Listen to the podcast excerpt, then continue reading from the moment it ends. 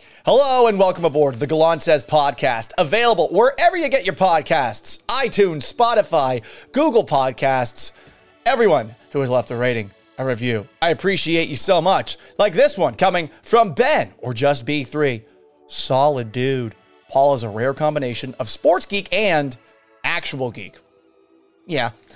Love his Lord of the Ring references and general unabashed millennial humor. Well, one does not simply ramble for hours and hours without dropping some reference in about Gollum and the precious. And speaking of my precious, Tom Brady played against my favorite team on Sunday night.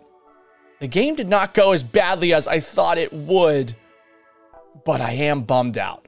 I'll tell you why next. Let's go. I was just kind of curious what Paul gets to see. You are definitely living in the hindsight world today, Paul. fucking grow up, mother. You kidding me? Oh, Delon, what the hell is wrong with you? Ageism is a part of everything, right? It's part of work. Let's be honest. If you're getting up there in age, you might know more than somebody who is younger than you. You might be better than everything at somebody who is younger than you. Are you going to work for cheap? Are you going to work long hours? Do you have fewer distractions than a young person who may or may not be outside of work, just going home, smoking the ganja, playing video games? There's a reason that when you get up there in age, people aren't going to likely hire you. You find yourself in a spot like your boy is right now. Ageism is a part of the dating game, right? I think that for some people, you look at those of a certain age and older, and you're like, yeah, uh, I'm not feeling it. You might even say that for people who are younger too. But ageism is a thing.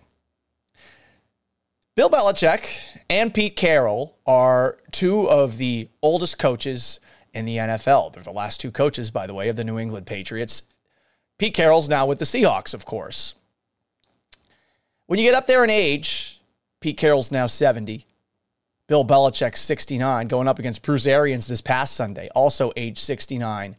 And while you know that three of those guys are among the best coaches in the NFL, two of them being some of the best football coaches in history, Bill Belichick because of his dominance across pro football, and Pete Carroll for making it happen both at USC and in the NFL with the Seahawks, there will come a point where those guys are not as effective as they once were. And I'm beginning to wonder about it for both of them. Why do you say that about Pete Carroll, Paul? Well, Pete Carroll's defense, that's his bread and butter. Now, let's be honest, you can't have a good football team in this league without having some talented players, personnel. And Pete Carroll, of course, had that during the early days with the Legion of Boom. You got Richard Sherman, you got Earl Thomas, you've got some of them of those cornerbacks that they would just rotate in, whether it's Brandon Browner or it's Byron Maxwell, among others. But over time, and, and we're now on almost half a decade, you see a defense be a shell of itself. And you start to wonder okay, does Pete Carroll's scheme still work the same way that it used to? To a lesser extent, I will ask the same question about Bill Belichick and his defense, coming off of a very impressive Sunday performance, at least statistically, against the Tampa Bay Buccaneers team that, of course, made it to the Super Bowl last year, that has Tom Brady playing some of the best football that we've ever seen him play. For the most part, they held Tom Brady in check in that game. But did they? One of the things that's really frustrated me watching Tom Brady in Tampa Bay has been that this guy's just receivers who, on paper, or according to fantasy football players, are so much better than anything that Brady had to deal with in New England the year before he moves on to Tampa. His receivers drop a lot of passes. Mike Evans, who's constantly complaining about something, Chris Godwin, hell, even Antonio Brown, who dropped what should have been the game clinching touchdown pass in that game. You see a lot of mistakes from a team like the Tampa Bay Buccaneers, and you realize that that's probably the real reason that the game was as close as it was at the end. Sure, Bill Belichick knows some things that Tom Brady perhaps doesn't about Tom Brady, some ways as to how to play against him. But I think a lot of people might be walking away from that game thinking it was a draw, Brady versus Belichick. I think Brady played well. I think that Brady's receivers let him down. And that, that has happened, in my opinion, quite a bit in Tampa Bay. Those guys have to catch the football. So I, I don't know that Belichick really did this impressive job that some people are maybe painting it out to be on Sunday. And then I think about some of the mistakes that this team has been making. 12th in total penalty, penalties this year, New England is. Tied, by the way, with the Seattle Seahawks. We're not surprised by penalties with Pete Carroll and the Seahawks, right? Especially delay of games, and you had one of your token delay of games this past Sunday against San Francisco. But eight for 77 from Bill Belichick, a Bill Belichick coached team on Sunday. And that was worse than one of the worst teams in the NFL when it comes to committing penalties, the Buccaneers. Worse than them. Aren't Bill Belichick teams smarter than everybody? Generally, yes. Historically, yes. And that's why the old Patriots, with perhaps a more effective Bill Belichick, that team wins the game that took place on Sunday because they would not out screw up the opposition. But they turned the ball over twice. They had more penalties than Tampa Bay, including a penalty on Matthew Slater, one of the most skilled special teamers that we've seen in the NFL over the last 20 years, where he's running out of bounds for like 30 yards before he comes back in bounds and blasts the ball out with his helmet. Matthew Slater's been playing forever. That's a Matthew Slater problem, but if he's making a mistake like that at this point in his career. But Belichick and this Patriots team have not looked like teams of old. They have not looked like the smartest guys in the room, which they always seem to be. Even if they were boring, you knew that they weren't going to screw up. And that can't be all gone because of Tom Brady. Part of that has to be because Bill Belichick's message is perhaps not quite hitting the same way that it did. And then you bring in all these new players that you did in the offseason. Matthew Judon's been great for them. But at tight end, Jonnu Smith, at tight end, Hunter Henry, those guys, are, are, they really giving you a whole lot? Nelson Agholor, do you see him much out there? Kendrick Bourne occasionally is giving you things, but it's mostly been Jakobi Meyers, a guy that you brought in yourself, that's been the most effective receiver for New England. Then go back to the Seattle Seahawks this year, two and two, New England one and three. Seattle has been punting a lot in the situations that we think that they should be aggressive. And you know that Pete Carroll was called Big Balls Pete when he was at USC. Is Michael Dickson so good that you were going to, in certain situations, fourth down and short, you're just going to punt it every single time? And by the way, the Seahawks lead the NFL in touchbacks this year. The Patriots, by the way, are second on that front. What's going on there? What is going on there? Punting is clearly not giving you the advantage that you think it is going to, at least from a field position perspective, if you have four touchbacks already. And on top of that, what defense do you have that is going to be able to back things up the way that you envision it can? I really don't know what to make of the Seahawks victory on Sunday because I think things really changed when Jimmy Garoppolo went down.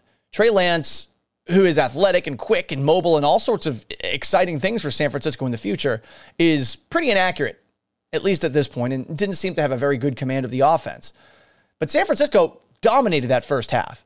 Seattle didn't have its first down until about four minutes and 10 seconds left in the second quarter.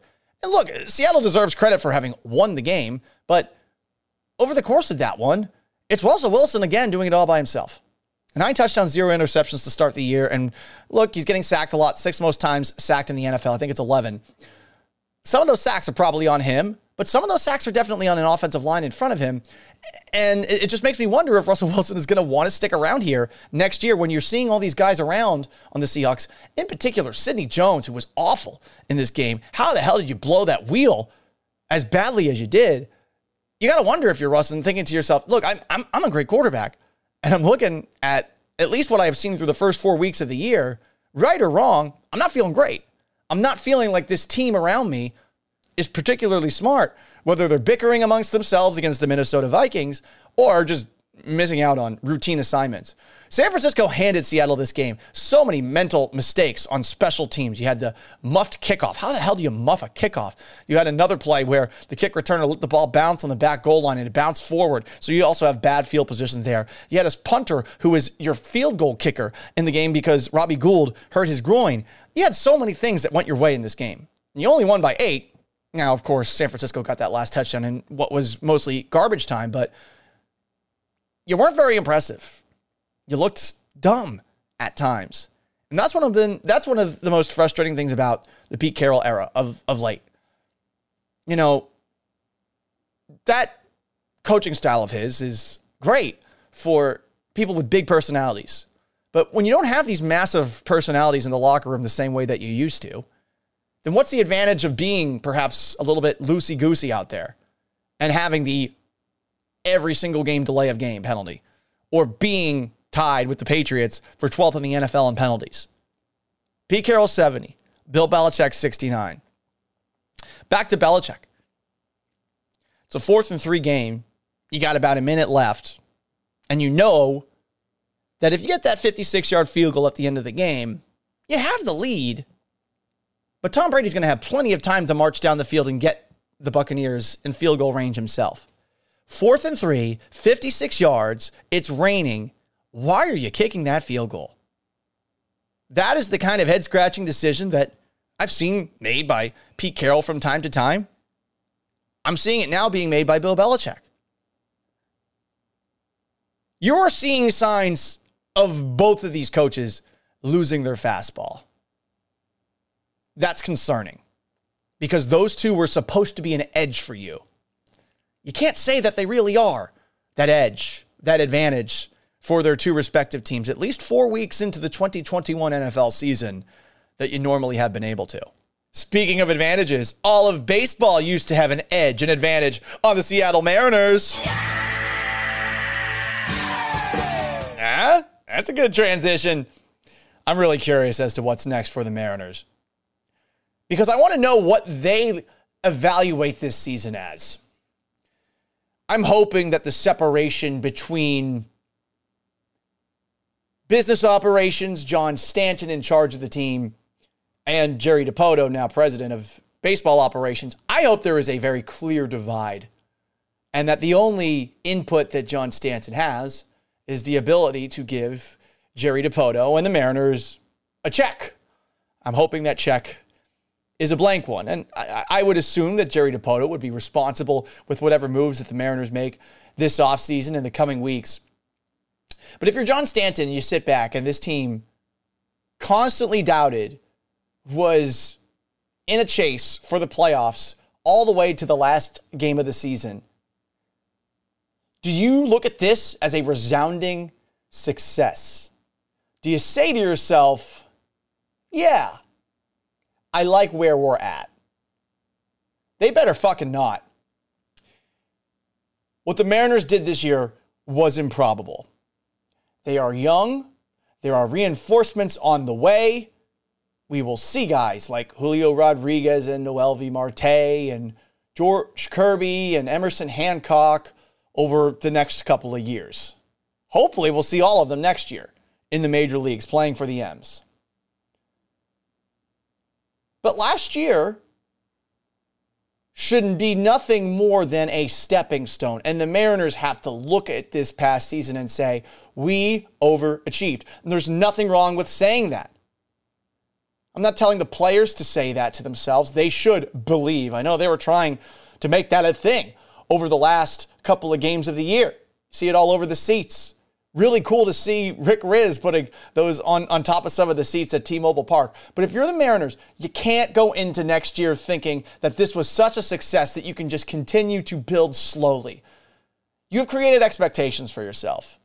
And when you come that close to making the playoffs for the first time in 20 years, you got to kick the door down and you got to do it in a responsible way. And I'm not saying, hey, go sign Robinson Cano, go sign some aging veteran and, and hope that the guy ends up panning out. I'm saying, though, that – you can't sit back and say, yep, this was a good year and we're just going to move on. Mm, I'll take a look at Boston right now.